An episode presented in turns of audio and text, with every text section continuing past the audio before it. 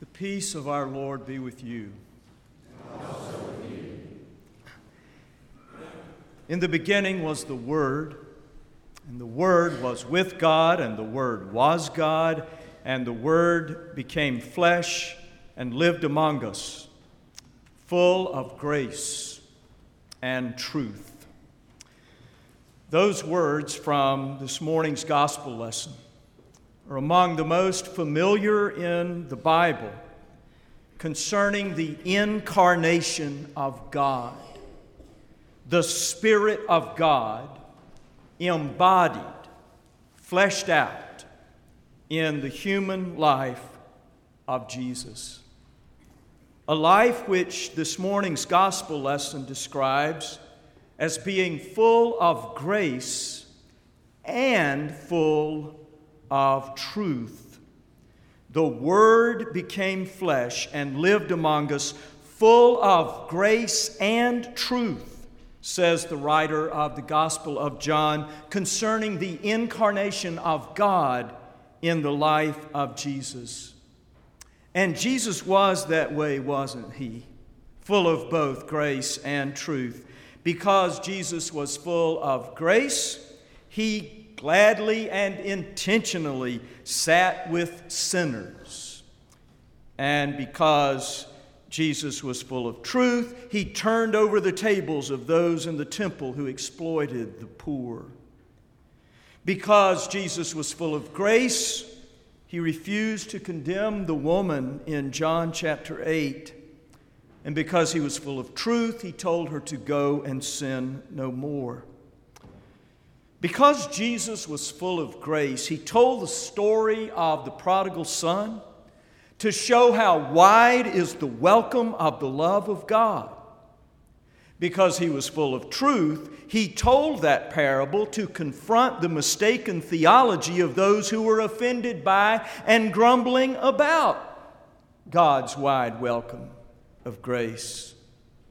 When the Word became flesh and lived among us, when the Spirit of God was embodied in the human life of Jesus, because God is full of grace and truth, Jesus was full of grace and truth also, because the life of Jesus was the incarnation of God. The life of Jesus was not the only and is not the only revelation of God.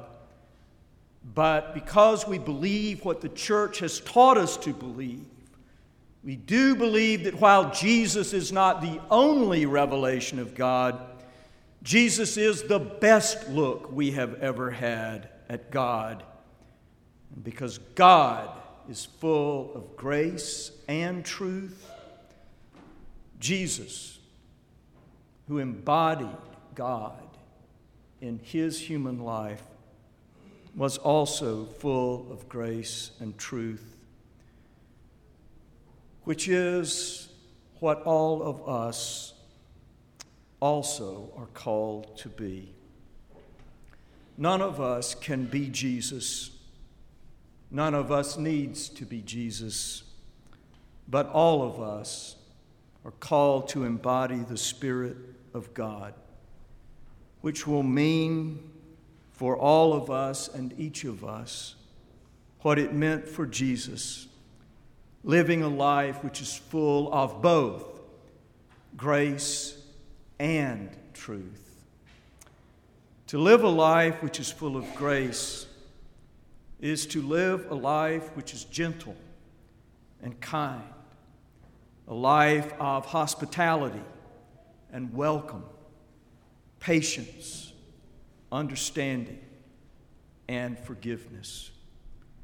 To embody the Spirit of God in our ordinary, everyday human lives is to act and speak and be that way, full of grace, and also full of truth, confronting what needs to be confronted, making real judgments about things which are harmful and hurtful, standing up for victims of injustice and standing up against those who perpetrate them.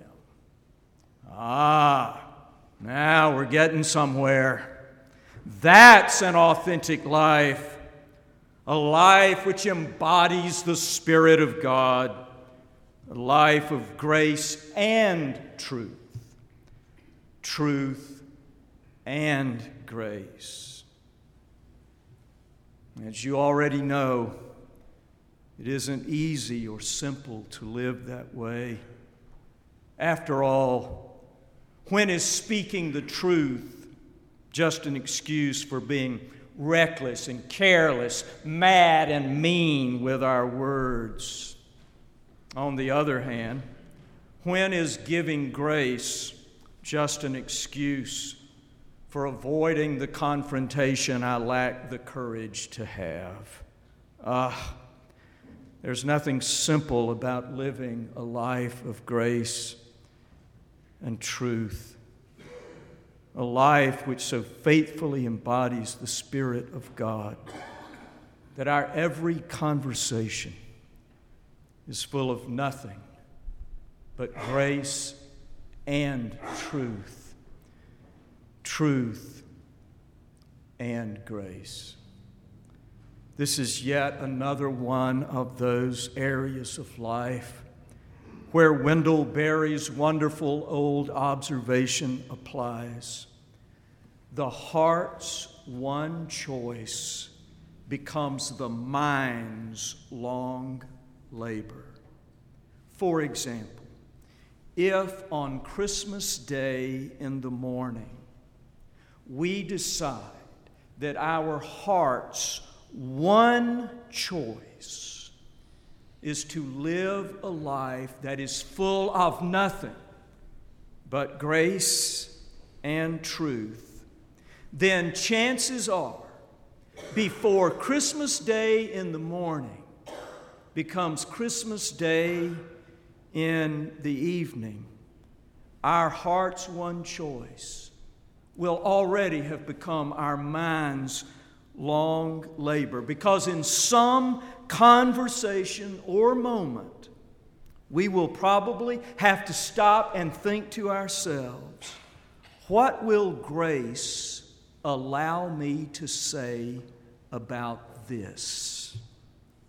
And what does truth require me to say about that? And so it will go for the rest of your life.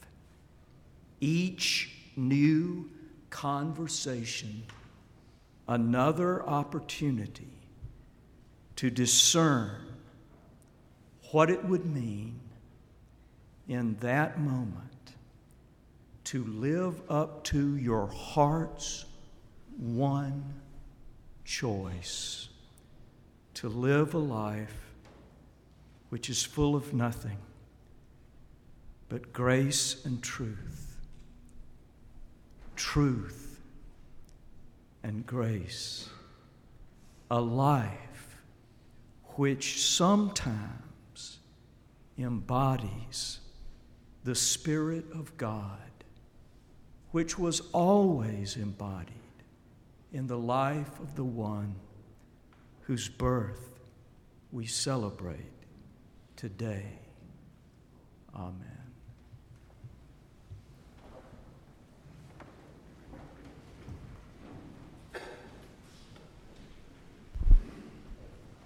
as we come to the close of this hour of worship.